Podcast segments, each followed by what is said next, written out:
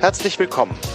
Sie sind mit dem Anschluss des Podcasts Diskutabel Gespräche aus der Bildungsbehörde verbunden. Derzeit sind alle unsere Mitarbeiterinnen und Mitarbeiter im Gespräch.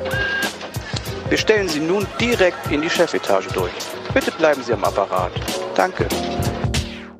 Es ist wieder soweit. Wir treffen uns mit einem tollen Menschen, äh, den wir, wie könnte es anders sein, in diesen Zeiten im Internet kennengelernt haben. Äh, ich glaube, Carsten, wann hast, wann hast du das letzte Mal einen Menschen so im echten Leben kennengelernt? In den 80ern, glaube ich. In den 80ern zuletzt, ne? Ja. Da war ich so drei. ja, äh, genau. Und ähm, wir werden ähm, mit ihr Nancy Menk aus äh, Hamburg noch, äh, aus St. Pauli direkt neben dem Stadion. Äh, sie ist eine äh, Stadionbesucherin von St. Pauli, sprechen ähm, zu einem Thema, das äh, wir super wichtig finden und ähm, das auch persönlich was zu, vor allen Dingen mit mir zu tun hat, äh, irgendwie. Da werden wir aber noch zu kommen sprechen und ähm, vielleicht bevor wir anfangen, Nancy, erstmal herzlich willkommen bei uns im Podcast. Ja, vielen Dank, dass ich dabei sein darf. Und bevor wir sozusagen in diese Ebene einsteigen, äh, was du tust, ähm, wollten wir dich äh, auch noch in unsere Tradition mitnehmen, nämlich mit der Frage, wann hast du das letzte Mal einen großen Lern-Aha-Moment in deinem Leben gehabt? Etwas, was äh, sich anfühlt, als hätte es einen danach gegeben. Gibt es da was?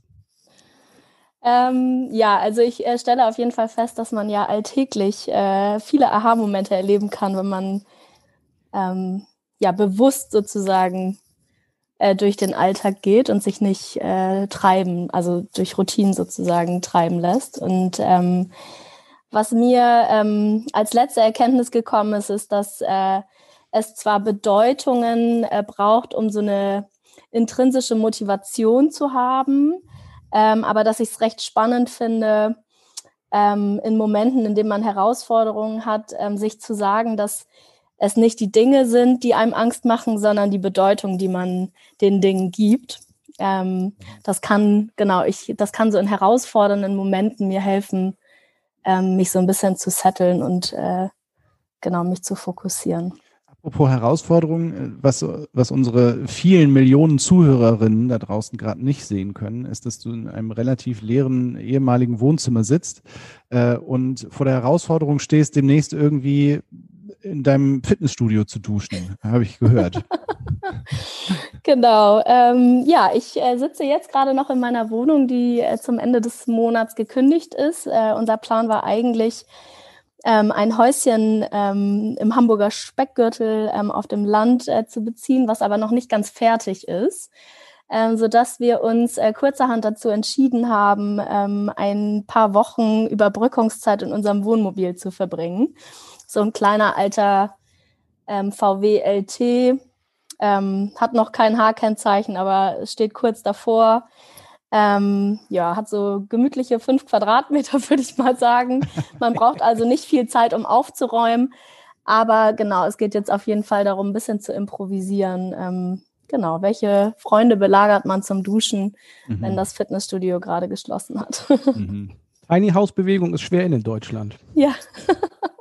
Genau. Ist das so, da wollen wir gar nicht drüber sprechen, aber es interessiert mich dann trotzdem. Äh, hast du schon relativ viel reduziert jetzt im Zuge dieser Aktion, dass du sagst, okay, das, das, das und das äh, nehme ich nicht mehr mit in mein nächstes Leben?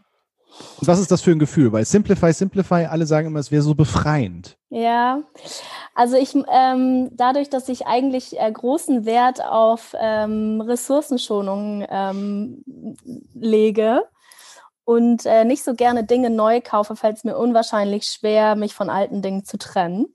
Mhm. Äh, weil ich immer daran glaube, dass entweder ich oder irgendjemand anderes sie nochmal gebrauchen kann. Also mein halber Hausstand ähm, ist auch schon in dem Projekt, von dem ich gleich erzählen werde, mhm. weil ähm, in der gemeinnützigen GmbH sitzt das Geld natürlich auch nicht so locker, als dass man sich immer Dinge neu anschaffen könnte. Ähm, und ich habe mir sagen lassen, ähm, dass es viel leichter fällt, wenn man nachher wieder etwas bezieht, sich von den ganzen Dingen zu trennen, als äh, das sozusagen im Vorwege zu machen. Mhm. Deswegen, ich glaube, es ist gerade eine Kombination aus beiden. Also zu wissen, dass ich sie rein theoretisch in wenigen Monaten wieder haben könnte, lässt es mich doch, ähm, lässt es mir leichter fallen, mich temporär zu trennen Und ich äh, spekuliere ein bisschen darauf, dass ich mich noch besser von Dingen lösen kann, wenn ich dann auf, von kleinem Raum wieder auf größeren komme. Mhm. Jetzt hast du es selbst schon gesagt, die, die Spannung ist natürlich jetzt schon auf dem Siedepunkt. Äh, wenn die Leute nicht schon vorher sowieso äh, auf den Teaser geguckt hätten, was da verschriftlich in dem Internet unter dieser Folge stehen wird. Ähm, du hast gesagt, soziale GmbH, hast du, glaube ich, gerade gesagt. Ähm, wir wissen noch gar nicht, warum du überhaupt auf diesem goldenen Stuhl heute sitzt. Äh, was treibt dich zu diskutabel? Warum haben wir dich hierher getrieben? Ja, das, das ist zumindest eine Frage, die ich eigentlich an euch stellen kann. Ich kann, ähm, genau, Anselm hat mich tatsächlich angesprochen und äh, er sagte ja auch äh, in der Einleitung schon, dass er eine persönliche Beziehung zu ähm, dem Bereich hat, in dem ich äh, arbeite und mich umtreibe. Ähm, deswegen, immer noch nicht, ne? Du machst es immer weiter nach oben. Ich bin auch schon ganz gespannt, muss ich sagen. ich, ich, wie kommen wir denn da wieder hin? Da haben wir uns so sauber drumherum moderiert. Nancy, was tust du? Genau, ich leite eine gemeinnützige GmbH hier in Hamburg ähm, namens Das Geld hängt an den Bäumen. Ähm, witziger Name, einfache Idee. Ähm, vor knapp zehn Jahren hat der ähm, Gründer Jan Schierhorn sich ähm, überlegt, ungenutzte Ressource, also vergessenes Obst im Hamburger Umland, ähm, abzuernten und äh, zu nutzen, um sogenannten vergessenen Menschen ähm, einen sinnvollen Arbeitsplatz zu geben und sie ähm, zurück in den ersten Arbeitsmarkt und auch in die Gesellschaft zu integrieren.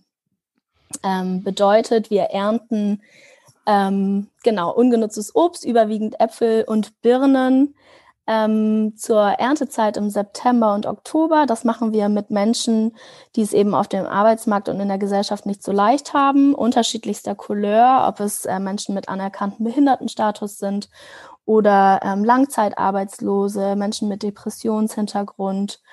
Ähm, das ist sehr, sehr bunt. Ähm, Genau, und die versuchen wir zu stabilisieren und aus Hilfeempfängern sozusagen zu Steuerzahlern zu machen und ähm, genau so am Ende dafür zu sorgen, dass sie ja ein, ein würdevolles, selbstbestimmtes Leben bestreiten können. Ich, bevor wir da rein, reinsteigen, ähm, also dieser, dieser Begriff vergessene Menschen ist ja fast ein sehr schöner Begriff für ähm, Menschen, die es nicht so leicht haben, ne, um es mal freundlich auszudrücken. Wir haben letztens äh, im, im anderen Zusammenhang auch diese Gender-Diskussion hier gehabt. Ähm, wie muss man gender? Muss man mit Doppelpunkt gender, mit Asterix? Wie gendert man? Muss man schriftlich und hasse nicht gesehen und so?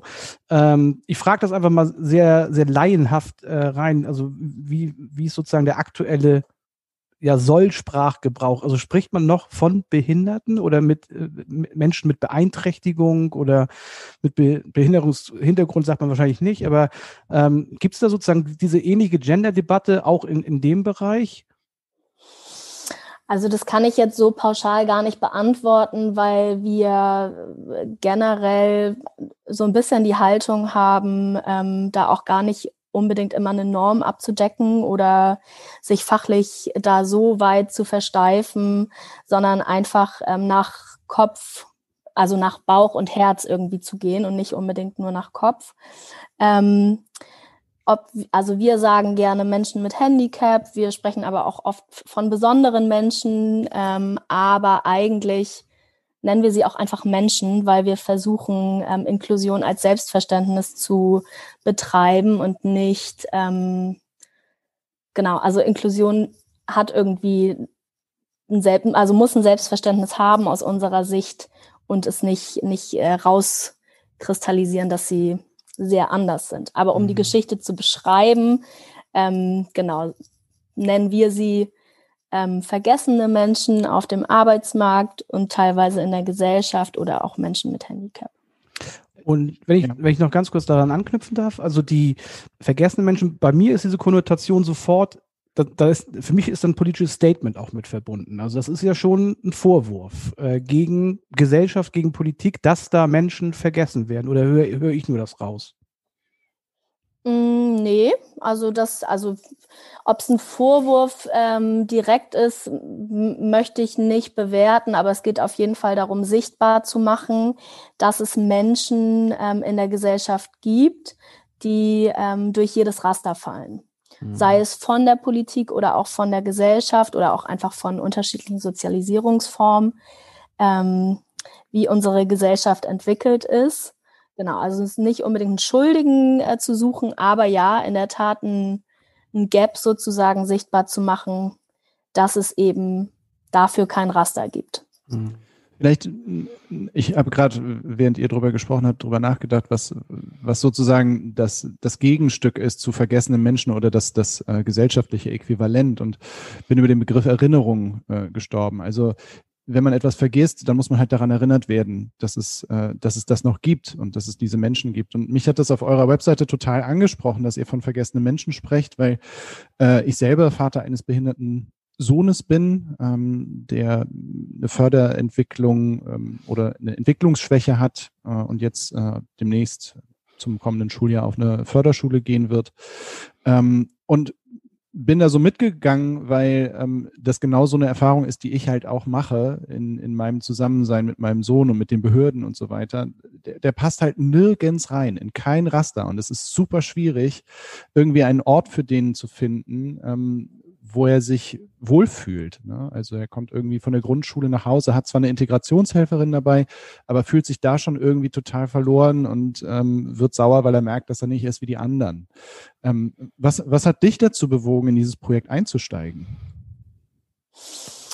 Ähm, also ich glaube, die Motivation, die mich auch ähm, weiterhin tagtäglich antreibt, ist ähm,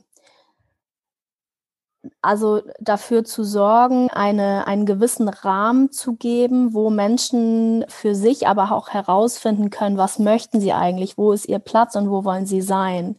Denn ähm, tendenziell ähm, gibt es für die Menschen ähm, oder ja, für unsere Mitarbeiter zum Großteil entweder ähm, ein Umfeld, was sie so in Watte packt, dass sie einfach nicht selbstbestimmt sein können, ne? also ein, ein System sozusagen, ähm, weitergetragen wird und ähm, genau der Mensch für sich gar nicht so richtig herausfinden kann, was möchte ich eigentlich, wie fühle ich mich wohl. Kannst du mal sagen, ähm, was das für ein System ist? Zum, ja, zum Beispiel die Werkstatt. Ne? Also die Werkstatt ist ja ein, ein Tool sozusagen, um Menschen äh, mit Einschränkungen ähm, ein, einen Raum zu geben. Und äh, wir haben die Erfahrung gemacht, dass es eben auch Menschen gibt, die in der Werkstatt ähm, überhaupt nicht gut aufgehoben sind, ne? die ähm, tendenziell einfach nach, nach Regularium dahin gehören, weil, weil das sozusagen der Platz sein soll, ähm, der es aber zum Teil einfach nicht ist, weil ähm, vielleicht ähm, die Gruppe ähm, noch mehr Einschränkungen als ähm, die Person selbst hat und der Mensch dann vielleicht auch noch also unterfordert ist. Mhm und das auch noch bewusst spürt und äh, mhm. immer mehr aber ja in so eine negative Entschleunigung kommt, ne? also stigmatisiert, mhm. dann ähm, irgendwie auch den, den ähm, Draht zur Gesellschaft verliert ne? Ähm, und, und, und durch sein Leben geht, indem er trotzdem unterbewusst immer hört, ja, also ne, wir bezahlen irgendwie für dich und du kriegst dieses Geld und du bekommst ähm, jenes Geld und ähm, ja, genau, ich, wir, wir glauben einfach daran, dass jeder Mensch ähm, für sich herausfinden kann, was für einen Platz er hat und was er gut kann. Ähm, egal welche Einschränkungen er beinhaltet. Jetzt sind wir ja schon so wirklich in der Herzkammer dieser, dieses Unternehmens angekommen, aber lass uns nochmal vielleicht diesen einen technischen Schritt zurück machen. Also du hast es ja vorhin äh, so im Staccato schon gesagt, äh, vergessene Menschen, äh, vergessene Ressourcen, äh, dieses Obst nimm uns doch nochmal ganz kurz auf jeden Fall nochmal so mit in, in, in so ein bisschen den, den Background und so die, diese Basics, äh, was das Geld hängt an den Bäumen so ausmacht. Also wie viele Menschen arbeiten da? Jetzt sagst du, es wird geerntet, aber ihr erntet ja nicht 24, 7, 12 Monate. Was macht ihr den Rest? Also mal so, so ein paar Fortschritt durch dieses Unternehmen, damit wir noch ein bisschen so einen Rahmen haben, was ihr wann mit wie vielen Menschen eigentlich so treibt irgendwie. Mhm, gern. Also wir sind ähm, mittlerweile ähm, etwa 20 äh, Mitarbeiter, die ganzjährig sozialversicherungspflichtig beschäftigt werden, ähm, zum Teil in Teilzeit, aber ähm, größtenteils in Vollzeit. Und äh, wir versuchen das Projekt ähm, in zwei Säulen oder in drei Säulen eigentlich ähm, aufzubauen. Und zwar geht es immer um den Fokus Mensch und Umwelt. Und äh, um sozusagen das Projekt zu finanzieren, gibt es den Saftbereich, das heißt diese ungenutzte Obstressource ähm, wird von unserem Moster zu exquisiten Säften und Schorlen verarbeitet, die wir hier im Hamburger ähm, Direktvertrieb, im persönlichen Direktvertrieb ähm, ausliefern. Das heißt, ähm, wir haben zwei Arbeitsplätze, die den ganzen Tag nichts anderes äh, machen, als in Gastronomien zu fahren, ins Hamburger Rathaus zu fahren, ähm, zu anderen äh, Unternehmen und Privatpersonen und unseren Saft vertreiben. Der zweite Bereich ist der Garten- und Landschaftspflegebereich. Das heißt, ähm, wir kümmern uns ganzjährig um die Betriebsgeländepflege, um Ausgleichsflächen der Stadt, um äh, eigene Pachtflächen, die wir haben und mit äh, alten historischen Sorten anlegen, Blühwiesen ähm, anlegen, Bienenvölker ähm, dort äh, aussetzen sozusagen, äh, ein bisschen Honig äh, selber ergattern. Ähm, genau, wir versuchen sozusagen als Ökosozialprojekt ähm, ja, kleine Biotope anzulegen und ähm, vorhandene Flächen zu ähm, bewirtschaften. Ähm, und finanziert wird das Ganze entweder als Dienstleistung für einen Auftraggeber oder auch ähm, durch Förderung und Spenden. Mhm. Aber Förderung, das, das ist mir jetzt gerade durch den Kopf geschossen. Würdest du sagen, ihr seid wirklich ein klassisches Unternehmen am Markt mit der gesamten Konkurrenz, die dazugehört? Oder ist es eben nicht so, weil tatsächlich irgendwie staatliche Förderung im Sinne von Sozialgesetzbuch und Arbeitslosengeschichten und sowas reinfließt? Oder wirklich richtige Förderung aus, keine Ahnung, wo auch immer hier, welchen Ministerien? Also ich würde uns ähm, einerseits natürlich als ein äh, klassisches Unternehmen beschreiben, weil wir keinen Träger haben, der uns finanziert, sondern mhm. wir versuchen aus eigener Kraft ähm, sozusagen dieses, äh, diese Arbeitsplätze mit Menschen mit Minderleistung ja ähm, zu, zu erhalten.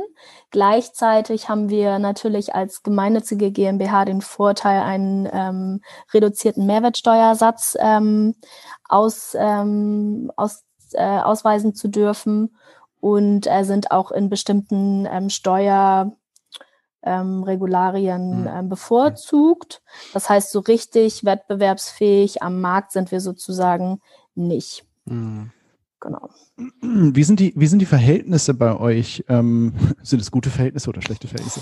Nein, äh, die Verhältnisse zwischen diesen beiden Bereichen, die du gerade genannt hast, ähm, und zwar Garten- und Landschaftspflege und dann der Saftladen?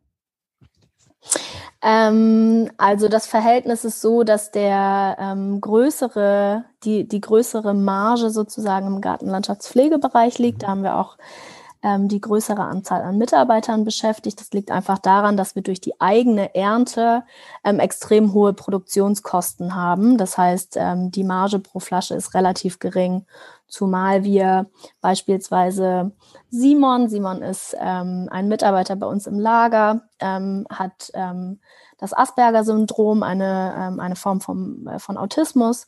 der etikettiert unsere Flaschen. Das macht er manchmal in einer Schnelligkeit, in der ähm, genau die Produktionskosten natürlich wahnsinnig nach oben schellen. Ähm, genauso kleben da mal falsche Etiketten auf, die nachher wieder weggemacht werden müssen. Ähm, oder, oder, oder. Also sind natürlich durch die Minderleistung auch ähm, ja, viele Fehlerquellen und ähm, durchaus dann auch mal, genau, erhöhte Kosten ähm, vorhanden. Im Gartenlandschaftspflegebereich ist es anders. Also die Mäharbeiten, die sind gelernt, die Arbeiten, die wir machen, Heckenschnitt, das ähm, können die Mitarbeiter alle. Mhm. Und äh, demzufolge ist da sozusagen der größere Hebel. Und du sagst, ihr habt 20 Mitarbeiter. Äh, auf wie viele von denen trifft es zu, dass sie ähm, beeinträchtigt sind in irgendeiner Form? Also ich würde mal sagen, besonders sind wir alle. Beeinträchtigt irgendwie auch. also mit ähm, anerkannten Behindertenstatus, äh, das sind ungefähr 50 Prozent. Mhm. Und von den restlichen 50 Prozent ähm, würde ich mal sagen, sind es tatsächlich nochmal 60 Prozent in etwa, die ähm, aus einer besonderen Situation kommen, ne? sei es ähm, eine Langzeitarbeitslosigkeit, Burnout, Depression, also die einfach nicht in, ähm, in der Belastbarkeit ähm, arbeiten, wie das vielleicht in der Wirtschaft so gängig ist. Ich habe noch eine technische Frage, die ist vielleicht gar nicht so spannend, aber nur, weil, aber nicht, mich interessiert sie dann doch, weil du sagst gerade so Saftdirektvertrieb. Ähm, also das heißt, ihr macht wirklich in Hamburg und drumherum, fahrt ihr sozusagen mit eurem kleinen Shopper dann die Säfte aus und so. Das ist auch gar nicht jetzt darauf ausgelegt, sozusagen dann irgendwann mal äh, der neue Saftgigant zu werden. Also ihr das ist nicht das erklärte Ziel, sozusagen äh, irgendwann auch Bayern zu beliefern durch irgendein Versandgeschäft, sondern ihr, ihr, seid bewusst stay local, weil diese andere, diese andere dicke Säule eben mit den vergessenen Menschen zu arbeiten, genauso wichtig ist wie praktisch die wirtschaftliche Säule? Mm, also, also ausschließen wollen wir tendenziell nie etwas, aber grundsätzlich ist der Hebel ja auch die, ähm, das Obst, welches uns zur Verfügung gestellt wird. Entweder weil wir es selbst abernten oder weil es uns ähm, gespendet wird.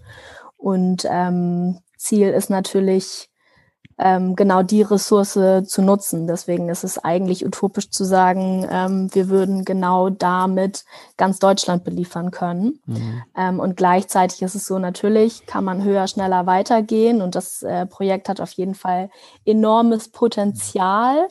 Ähm, aber uns geht es ähm, da auch so ein bisschen darum, back to the roots zu bleiben und zu sagen, unser erster Mitarbeiter Andreas liefert vom ersten Tag an sehr, sehr gerne ähm, persönlich, ohne Hektik, ohne Stress, kennt jeden Kunden irgendwie aus dem FF, trinkt mit dem einen oder anderen auch nochmal einen Kaffee zusammen. Das heißt, diese zwischenmenschlichen Dinge, die mhm. einfach in der Gesellschaft und in der Wirtschaft so oft untergehen, die wollen wir uns eigentlich erhalten. Mhm. Gleichzeitig äh, sind wir natürlich jetzt gerade in der in einem Transformationsprozess, der uns aufgezwungen wurde durch die Pandemie, weil wir festgestellt haben, die Gastronomie, die wird noch ein bisschen länger zu sein. Äh, wir haben natürlich enorme Absatzrückgänge jetzt ähm, verzeichnet und ähm, der nächste große ähm, Endverbraucher sozusagen sind ähm, Büros und mhm. Unternehmen, die natürlich ähm, aus meiner Sicht äh, weiterhin auch äh, teilweise im Homeoffice bleiben werden. Das heißt, dieser Absatz, den wir vorher gewohnt waren, den wir uns aufgebaut haben, der wird äh, so nicht mehr stattfinden, sodass wir tatsächlich ähm, ja ein, ein, ein Schritt in den Einzelhandel wagen werden müssen. Mhm. Ähm, genau, alles hat seine Zeit. Wir haben das irgendwann mal probiert, waren auch in den ersten Edeka-Filialen, da kannte das Projekt aber irgendwie noch keiner ähm, so dass wir schneller wieder ausgelistet waren, als wir gucken konnten. Ähm, genau, jetzt mal schauen, wie das dieses Jahr dann wird. Was kostet denn so eine Flasche äh, von eurem Saft im Vergleich zum, weiß ich nicht, der Bionade aus dem Späti oder dem der Club Mate oder so, um mal mehrere Produkte zu nennen einfach? Mm, also, ähm, grundsätzlich liegt eine, eine Flasche Apfelmischsaft 0,7 Liter bei 2,90 Euro. Ähm, das ist nicht so wahnsinnig ähm, viel teurer als ein, als ein Biosaft. Ähm, die Schorle liegt bei 1,34. Die ist schon einen Ticken teurer als andere Schorlen. Ähm, aber genau, man äh, unterstützt eben mhm. dieses Ökosozialprojekt auch damit. Ne? Also man, man geht sozusagen mit dem Kauf dieser Flasche ähm, auch den Deal ein, dass äh, 100 Prozent mhm. der Einnahmen zurück ins Unternehmen fließen und genau davon die Arbeitsplätze bezahlt werden. Ähm, genau. Und ich finde es ja so geil, dass ihr auf den Flaschen eure Mitarbeiter drauf Ja, das ist cool. Ne? Also äh, mit Namen auch noch. Also äh, im Prinzip ja ein Produkt entwickelt, das sozusagen auch noch eure Botschaft weiterträgt ähm, und das eben auf eine sehr personalisierte Art und Weise. Das ist total schön. Wie, wie finden das die, die Leute, die auf den Flaschen drauf sind? Also ja, nicht, auf jeden Fall nicht schlecht, ansonsten hätten wir es nicht gemacht. ähm, nee, ehrlicherweise ähm, erfüllt die das ganz schön mit Stolz. Mhm. Ähm, also sie kommen ja aus einer, oder, ne, also es ist alles auch Schubladendenken, aber es stimmt eben auch äh, zum Großteil sie kommen eben aus einer Welt, wo mit dem Finger auf sie gezeigt wird, ne, du kannst nichts, du bist nichts, mhm. wirst niemals was werden und auf einmal ähm, haben sie ihre eigene Flasche. Ne? Mhm. Also wir haben, ähm, wir haben mal ähm, Aufsteller sozusagen produzieren lassen mit dem Slogan, früher wurde ich eine Flasche als Flasche genannt, jetzt habe ich eine eigene. Mhm. Ähm, weil es eben genau darum geht. Also mittlerweile ähm, ja, dürfen die Autogramme geben. Ne? Das ist total, total verrückt. Wir haben mal vor ein paar Jahren noch Google beliefert hier in Hamburg und da war gerade ein großer Morgenpostartikel über die Schorlen, weil die da gerade gelauncht wurden. Und ähm, ja, Simon äh, geht dann eben mit ausliefern und dann sagt er, oh, du bist doch der auf der Flasche, dürfte ich vielleicht ein Autogramm haben. Und er strotzt halt vor Stolz, weil er ansonsten ja überhaupt nicht gefragt wird nach seiner Meinung oder ja, wie auch immer. Und auf einmal, genau, darf er Interviews geben und das ist halt auch so verrückt. Ne? Also ein, ähm, ein Autist ist bekanntlich nicht in der Lage, also als ich Simon kennengelernt habe, konnte der mir noch nicht mal in die Augen gucken, geschweige denn mir die Hand geben. Ähm, und mittlerweile gibt er kleine Interviews. Also das ist, mhm. das ist auch eben eine, eine große Motivation. Also du siehst diese Entwicklungsschritte natürlich ganz anders als in der, in der Wirtschaft. Ne? Wenn ich mein, an meine alten Berufe zurückdenke, dann ja, gibst du 80 Prozent, dann gibst du 100 Prozent, dann gibst du vielleicht 120 Prozent, aber die, das Entwicklungspotenzial ist gar nicht mehr so richtig sichtbar. Mhm. Heißt das denn eigentlich auch, also diese beiden Säulen sind ja, glaube ich, sehr klar geworden. Klar, auf der einen Seite sozusagen das Ökonomische, das, das, ihr wollt was verkaufen, ihr müsst auch irgendwie ein paar Dollars zusammenbringen, irgendwie, damit der ganze Laden läuft. Auf der anderen Seite aber klar diese besondere Zielgruppe und diesen, diesen sozial-ökologischen Fokus, den ihr habt. Bedeutet das aber auch, dass ihr sozusagen in der Unternehmenskultur nochmal auch anders arbeitet und extra Ressourcen einsteckt, wie ihr im Unternehmen untereinander, miteinander umgeht und vielleicht wirklich auch ja, so gelebte Bildung, so wie das gerade so ein bisschen rausgeschieden ist bei dir, wirklich auch aktiv macht? Oder jetzt sage ich es mal ein bisschen böse, seid ihr praktisch nur diese beiden Säulen und das eine ergibt das andere? Weißt du, wie ich meine? Mhm. Also ich kann das an einem äh, Beispiel vielleicht beschreiben. Ähm, sagen wir mal, Unternehmen haben ja so Teambuilding-Events. Mhm. Und ähm, wir hatten das grundsätzlich auch immer, aber wir haben uns bei uns in die Halle gesetzt, haben den Grill angeschmissen, haben eine Wurst zusammen gegessen. So, und dann war das auch schnell wieder vorbei. Best weil, Teambuilding ähm, ever. Genau. Weil das ähm, genau, weil das auch gar nicht so gefragt und gelernt war. Und ähm, letztes Jahr, nee, vorletztes Jahr waren wir total verrückt und sind ähm, in das Dialog im Dunkeln gegangen in Hamburg. Ich weiß nicht genau, ob ihr das kennt. Das ist am Ende auch ein, ähm, eine Ausstellung, in der dir ähm, ähm, ja nahegebracht wird, wie es sich anfühlt, blind zu sein, ähm, in einem anderen Raum, wie, wie es sich anfühlt, taub zu sein und ähm, in noch einem dritten Modul sozusagen, wie es sich anfühlt, alt zu sein. Mhm. Und ähm, weil wir selber zwei Menschen ähm, haben, die gehörlos sind und aber noch alle keine richtige Gebärdensprache ähm, sprechen, ähm, haben wir gesagt, komm, wir gehen mal dahin ins Dialog im Stillen und ähm, versuchen mal zu sagen, darzulegen, wie es wohl ist, nichts zu hören ähm, und wurden da begleitet eben von, von selber einer Gehörlosen und einer anderen Coachin. Und ähm,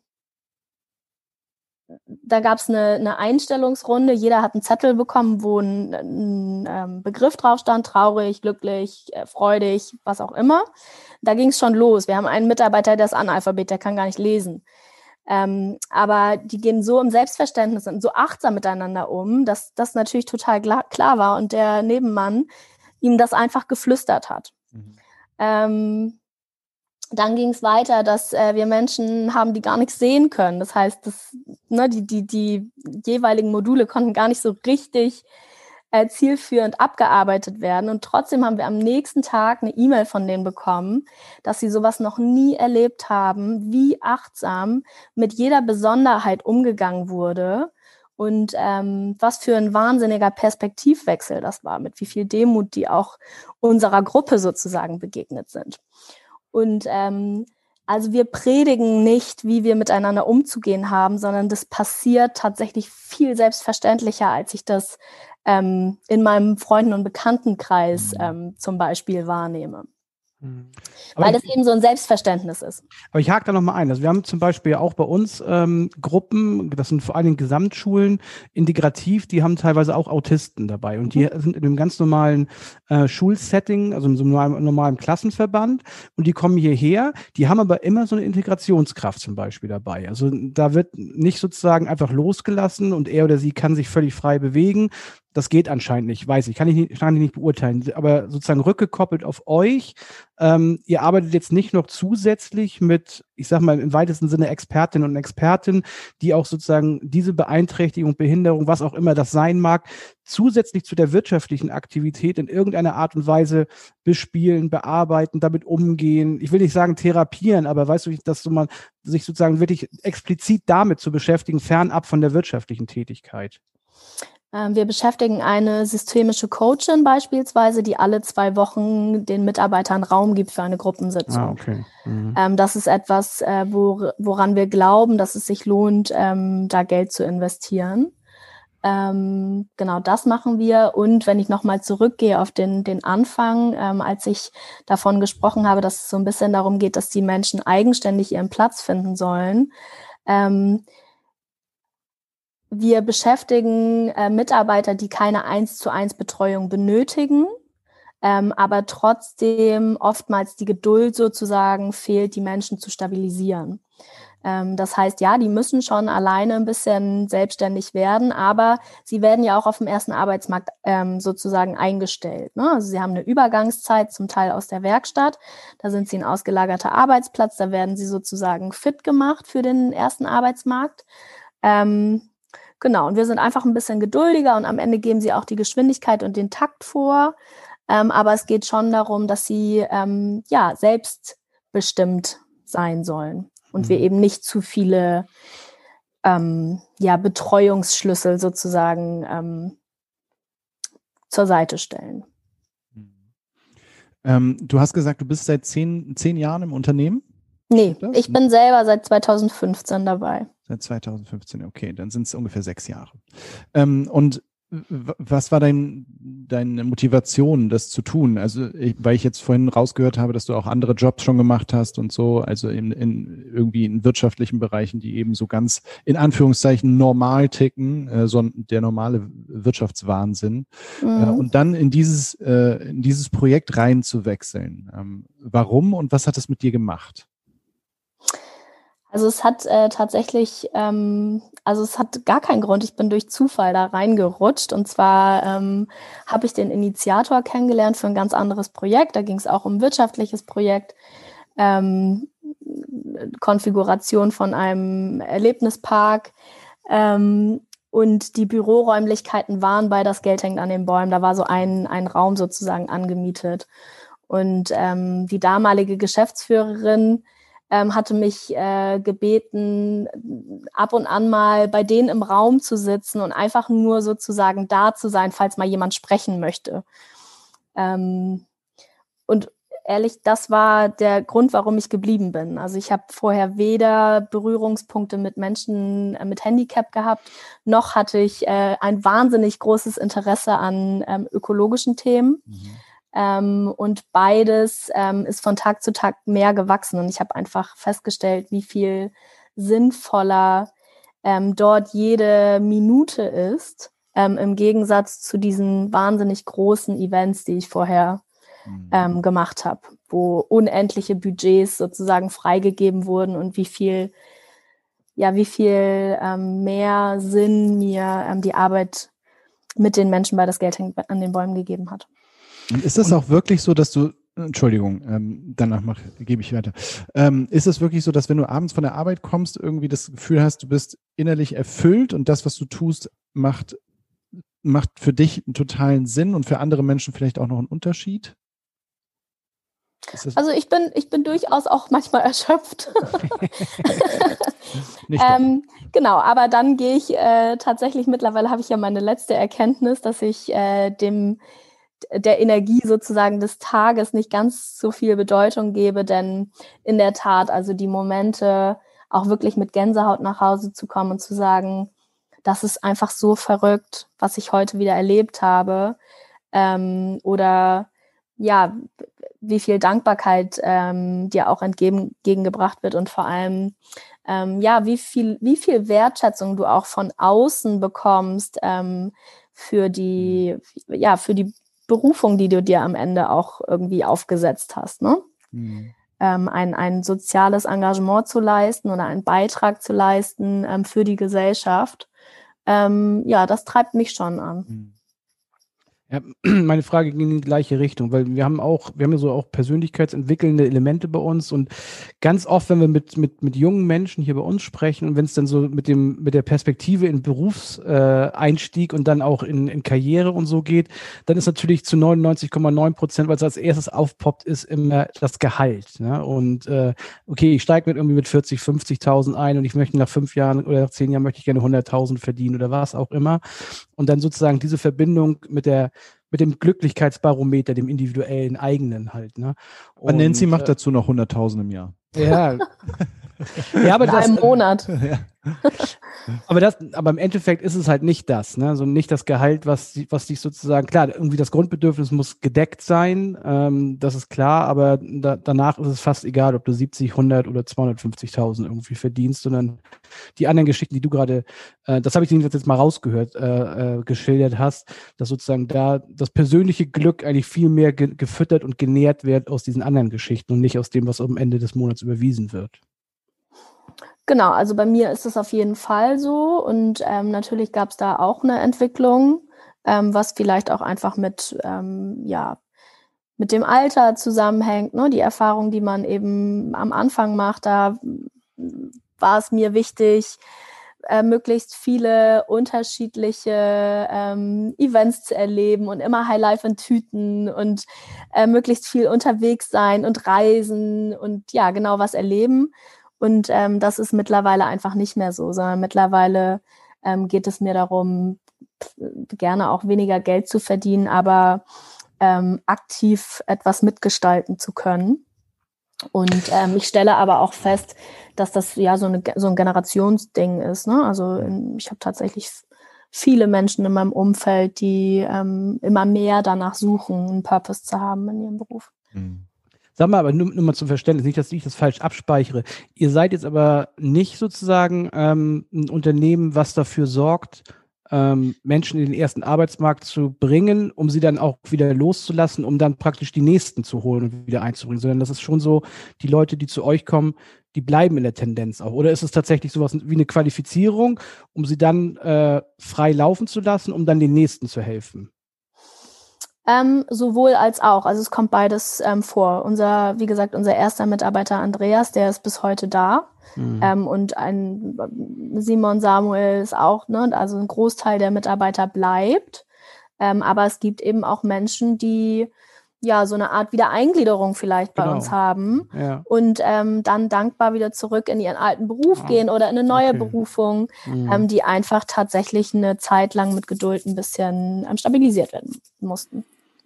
Jetzt Ganz haben wir Jetzt haben wir über das Binnenverhältnis bei euch gesprochen. Ähm, mich würde noch diese Dimension interessieren. Was passiert in dem Moment, weil wir von vergessenen Menschen sprechen, wenn diese vergessenen Menschen über den ersten Arbeitsmarkt, in den ihr sie integriert, wieder rück, äh, Rückgang ähm, oder ein Zurückkehren in die Gesellschaft ähm, vollziehen und es Kontakte gibt zwischen Menschen, die wir halt vorher auch gar nicht sehen. Also ich meine, wenn ich mich so versuche zu erinnern, wie viele Menschen mit Behinderungen oder Einschränkungen sehe ich eigentlich so am Tag, in der Woche, im Monat und das sind echt ganz, ganz wenig und äh, die Tendenz, wie bei den Alten, ist wahrscheinlich ja auch, äh, dass dieses Problem in Anführungszeichen outzusourcen und irgendwie zu schauen, dass man, dass man sie verwahrt. Aber was passiert in dem Moment, wo die Menschen wieder Kontakt zu der Welt bekommen, in der wir halt irgendwie unterwegs sind?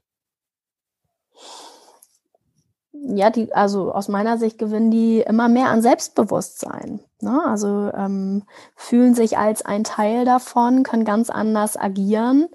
Ähm, und ja, wir versuchen das ähm, in, in unserem kleinen Kosmos sozusagen als eine Art Begegnungsstätte in Team-Events ähm, für äh, Gruppen anzubieten, ne? ob das irgendwie Firmen sind oder ob das äh, freiwillige Helfer sind, Gruppenfreunde, ähm, die uns bei der Ernte unterstützen. Da geht es darum, dass es auch immer eine Begegnung zwischen.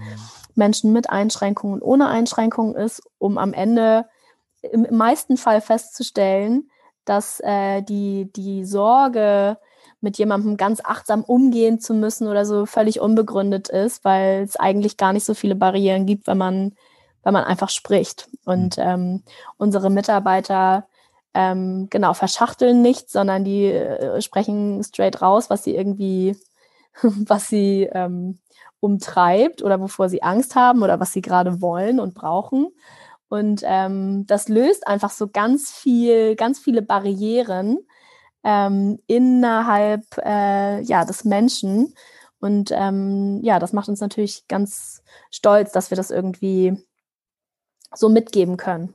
Ich habe auch deswegen nochmal gefragt, weil wir im Vorgespräch hast du davon erzählt, dass einer eurer Mitarbeiter jetzt äh, irgendwie auch die Runden fährt äh, in der in der näheren Umgebung, um den Saft auszuliefern und dass es bei ihm halt irgendwie 30 äh, Minuten oder drei Stunden dauert, wo es bei anderen eben 30 Minuten dauert. Also ich finde ich finde es so spannend zu hören, wie es die, die wie diese Begegnung stattfindet und was wir sozusagen auch uns davon oder uns vergeben, wenn wir das nicht tun als Gesellschaft. Also wenn wir einfach so tun, als gäbe es eine Norm und wer die nicht erfüllt erfüllt, der geht, e, der muss eben weichen.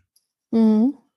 Ja, ich glaube, es hat ganz viel mit Mut und Demut zu tun. Also ähm, genau, ich hatte dir erzählt, dass ähm, Simon, unser Autist, ähm, dass der ähm, in, im Februar, als wir eine relativ große Nachfrage an ähm, Privatbestellungen hatten, ähm, ja, einfach in die Not kam, sozusagen selber eigenständig das erste Mal auszuliefern. Und hat irgendwie, ich glaube, fünf Adressen ähm, in der Umgebung beliefert und ja, wir wussten alle nicht, was passiert. Ne? Also er ist halt nach einigen Stunden irgendwann wiedergekommen, er hatte keinen Saft mehr und wir hoffen, er hat es nicht irgendwie ähm, in, in Glascontainer geworfen.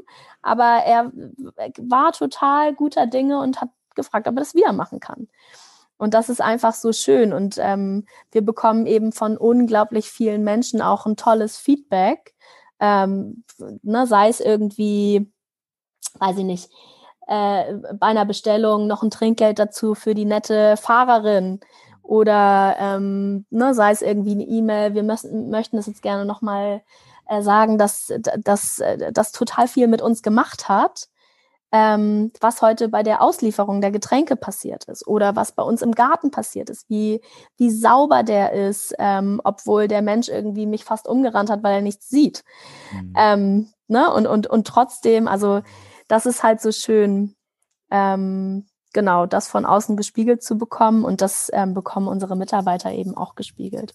Mhm. Und wie gesagt, auch auf der anderen Seite ist es halt eine Form von Demut, ne? zu sagen, hey, eigentlich habe ich ein bestimmtes Schubladendenken, wenn ich jemanden sehe und dann habe ich eine Begegnung und das macht total was mit mir. Mhm. Und dann auch für zukünftige Begegnungen. Gibt's gibt's dabei, wenn wir gerade sozusagen nach, nach extern gucken, also praktisch von euch raus zu den Kunden und zu den Partnern, mit denen ihr kooperiert, gibt's noch tatsächlich irgendwie sowas wie, wie strukturelle Hürden, wo du sagen würdest, oh, da müssen wir wirklich noch dran knasten, also jetzt mal unabhängig davon, mit, womit Unternehmen in, in, insgesamt zu kämpfen haben. Jeder muss sich irgendwie Kundenakquise machen, jeder kämpft mit der Pandemie und so, das hat ja jedes Unternehmen, was es irgendwie löffeln muss, die Suppe. Aber gibt's für euch als dieses sehr spezielle Unternehmen, wo du sagst, ah, da ist so eine Hürde, die hält uns noch so ein bisschen zurück oder hemmt uns zumindest in unserer Entwicklung oder in unserem Tun, um eigentlich das voll 100 Prozent zu tun, wo wir jetzt vielleicht 80 Prozent nur können. Mm, ja, also ähm, durchaus sind es dann sind es dann die Finanzen. Ne? Also wenn mhm. wir überlegen, dass wir beispielsweise ähm, die, ähm, die Minderleistung zum Teil ausgeglichen bekommen durch das Jobcenter beispielsweise temporär, weil jemand wieder auf den Arbeitsmarkt integriert wird. Oder auch, wenn jemand aus einer Werkstatt kommt, dann gibt es in Hamburg, äh, in Hamburg das Hamburger Modell. Das ist vom Integrationsamt sozusagen eine, eine dauerhafte Förderung. Ähm, kommen wir trotzdem an die Situation, dass äh, diese Förderungen irgendwann auslaufen. Und ähm, wenn ich mir überlege, keine Ahnung, Darius ähm, ist fast zu ähm, 100 Prozent erblindet und erlebt in seinem Leben äh, wiederkehrend, jemand stellt ihn an, bis die Förderung ausläuft und dann mhm. kann er leider nicht übernommen werden. Und ähm, diese Problematik gibt es eben bei vielen. Und ähm, die Blindheit hört aber ja nicht nach dieser, nach Förderende auf. Und da auch ein bisschen was aufzubrechen in unterschiedlichen ähm, Institution und ähm, das ist schon auch so ein bisschen unsere Aufgabe und das also oder sehen wir als als Aufgabe, das so ein bisschen aufzubrechen und das ist natürlich eine Herausforderung, ja, mhm. weil unser Ziel ist natürlich äh, völlig verfehlt, wenn wir Darius dann nach den fünf Jahren äh, Förderung sagen würden, ja, sorry Darius, das mhm. war's jetzt. Ähm, trotzdem muss diese Minderleistung natürlich irgendwie ausgeglichen werden und wir allein ähm, schaffen das halt nicht. Mhm. Na, da, da braucht es dann schon sozusagen die Verantwortung auch der gesamten Gesellschaft, ein Solidaritätsprinzip. Und hast du denn aber den Eindruck, dass grundsätzlich Strukturen da sind, die solche Projekte, wie ihr eines seid, ähm, fördern und dies irgendwie möglich machen? Oder ist es wie das ähm, Gejammer der, das äh, zu Recht äh, oder das angemessene Gejammer der Freiberufler, die sagen, dieser Staat, der macht es einem eigentlich nicht unbedingt leicht, Freiberufler zu sein. Oder der Staat macht es einem überhaupt nicht leicht, äh, mit behinderten Menschen oder beeinträchtigten Menschen zu arbeiten. Ist es, also ist es, könnt ihr auf Strukturen zurückgreifen oder kämpft ihr immer wieder gegen Wind? Windmühlen? Mm, ich würde sagen, es kommt natürlich immer ähm, konkret auf den Moment und auf die Situation an. Ja, wir haben schon für uns das Gefühl, dass es immer wieder Herausforderungen gibt. Ähm, gleichzeitig ist es aber schon so, dass wir als Hamburger Institution irgendwie gesetzt sind und ähm, unglaublich viele Freunde und, und, und Fans irgendwie auch in Wirtschaft und Politik haben. Mhm. Ähm, sonst würde es uns natürlich auch nicht schon seit elf Jahren geben.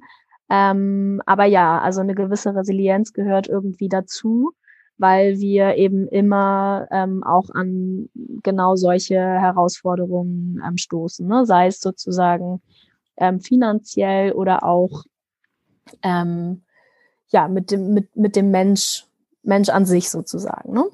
Mhm. Genau. Wie, wie ist denn äh, überhaupt, wenn ihr sozusagen wieder in Richtung Apfelernte, jetzt mal fernab von dem Landschaftsbau, ist es eher so, dass es da noch so viele verwünschte, verwunschene, äh, leergelassene, verwilderte Apfelgärten gibt in Hamburg, die eigentlich dringend äh, bepflückt werden müssten, aber ihr habt gar nicht so viele Leute? Oder ist es eher andersrum, dass ihr äh, eigentlich genug Leute habt und eigentlich eher nach äh, Apfelwiesen sucht noch? Also das ist tatsächlich äh, von Jahr zu Jahr sehr unterschiedlich, ähm, weil wir sowohl mit, ähm, mit Mensch und Natur arbeiten. Das heißt, beides ist sehr unberechenbar. Ähm, jetzt haben wir die Obstblüte ja schon hinter uns und es ist ein paar Tage nochmal sehr frostig gewesen. Das heißt, es kann natürlich passieren, dass die diesjährige Ernte gar nicht so gut ist. Dann haben wir wahrscheinlich ein bisschen mehr Manpower und Womanpower als, ähm, als ähm, Ressourcen. Mhm. Ähm, dann gibt es wiederum andere Jahre, da kann man sich kaum retten vor, ähm, ja, vor möglichem Obst.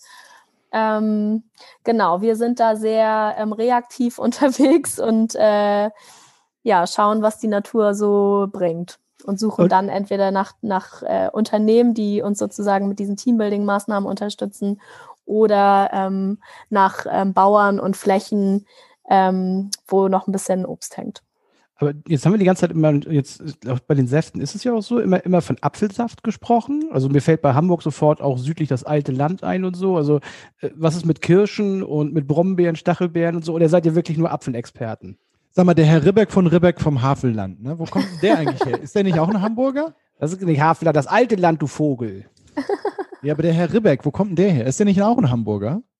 Willst du Havel, Havelland ist doch Richtung Berlin drüben. Das ist doch Mund, na, das ist doch Mundart. Egal. Okay. Aber was ist, sind es nur Äpfel also tatsächlich?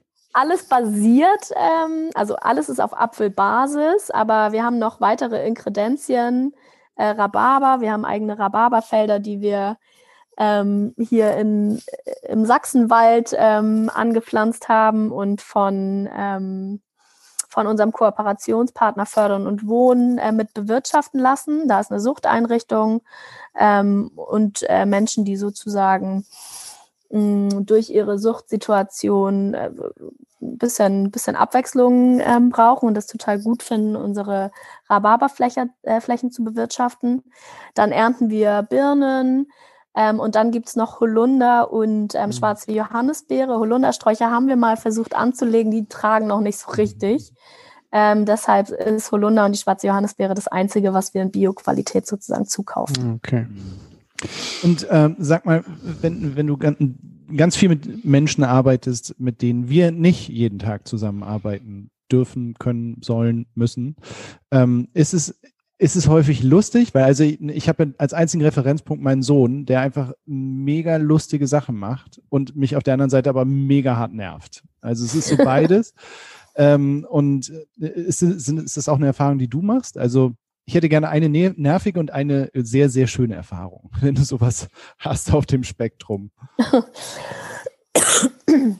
Also, ich glaube, erstens hat es immer mit der eigenen, ähm, mit, mit dem eigenen ähm, emotionalen Zustand gerade zu tun. Das ist sehr situativ.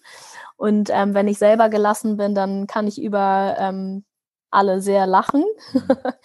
ähm, aber ich kann natürlich auch nicht so richtig darüber lachen, wenn ich eigentlich mir wünsche, dass ähm, jeder seine eigene Meinung hat und mitdenkt, ähm, aber äh, eine Ansage mache und ähm, acht unterschiedliche Leute äh, in eine andere Richtung laufen, weil jeder denkt, er weiß das jetzt gerade mhm. total gut. da, da könnte ich verrückt werden. Ähm, so Kommunikationsdinge einfach. Ähm, ich hatte also eine sehr lustige Situation ist, ich hatte ein Interview vor zwei Jahren mit dem NDR und äh, wir waren auf einer Apfelplantage und ähm, das ist alles total schön, äh, schöne Aufnahmen geworden und so. Und dann sind wir zurück äh, in die Firma gefahren und wollten da noch die Etikettiermaschine und so weiter äh, filmen. Und ähm, ich bin mit meinem Kollegen Darius gefahren, der, ähm, wie gesagt, nichts sieht. Und der wollte mich einweisen. Und ich bin zurückgefahren und ich habe gedacht, okay, also ich müsste jetzt eigentlich darauf vertrauen, dass er mich nicht einweisen kann. Aber wenn er in so einem Selbstverständnis das tut, dann scheint er das offensichtlich ähm, im Laufe der Zeit gelernt zu haben. Und dann kam es weiter, weiter, weiter. Und dann bin ich natürlich total gegen so eine Mauer gefahren und habe gedacht, das ist nicht mein Ernst. Wie konnte ich daran glauben, dass er mich wirklich einweisen kann?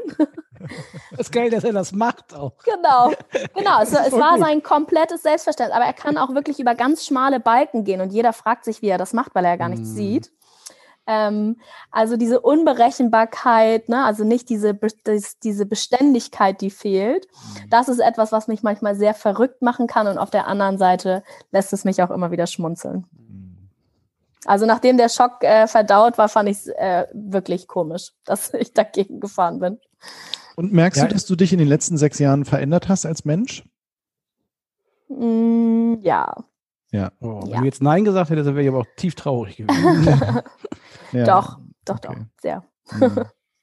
Aber ich, also ich, ich habe das damals in der Jugend, äh, bei meiner Jugendarbeit haben wir auch viel, was heißt viel, aber es gab auf jeden Fall schon Berührungspunkte mit behinderten äh, Menschen, wo ich auch immer super vorsichtig und unsicher war und dann echt mit großen Augen immer wieder feststellen müsste, wie, wie die selbst über ihre Behinderung Witze machen, sich selbst auf den Arm nehmen. Wir haben jetzt bei uns in, in der Ortsgemeinde hier äh, jemand, der hat sich eine eigene Bombe gebastelt und oh, Wunder, Wunder, jetzt ist er blind, ne? weil ihm das Ding um die Ohren geflogen ist. Natürlich ein super tragisches Ding und der steht heute äh, auch in so einem Dorffest und macht darüber die doofsten Witze über seine Blindheit, ne? weil mhm. Menschen arrangieren sich am Endeffekt und, und äh, der, der, so dieser Lebenssinn geht nicht verloren. Irgendwie. Die, macht, die nehmen das wirklich ganz, ganz leicht und wir als normale, in Anführungsstrichen, sind immer die, die versuchen irgendwie so mit so einem, ja, wie so ein rohes Ei und bloß nicht wehtun und be bewusste Sprache und ja nicht irgendwie direkt drauf ansprechen also ich glaube, ich meine, das ist jedenfalls mein Ergebnis, das wollen die eigentlich alles gar nicht. Die wollen einfach nur normal behandelt werden und Punkt irgendwie.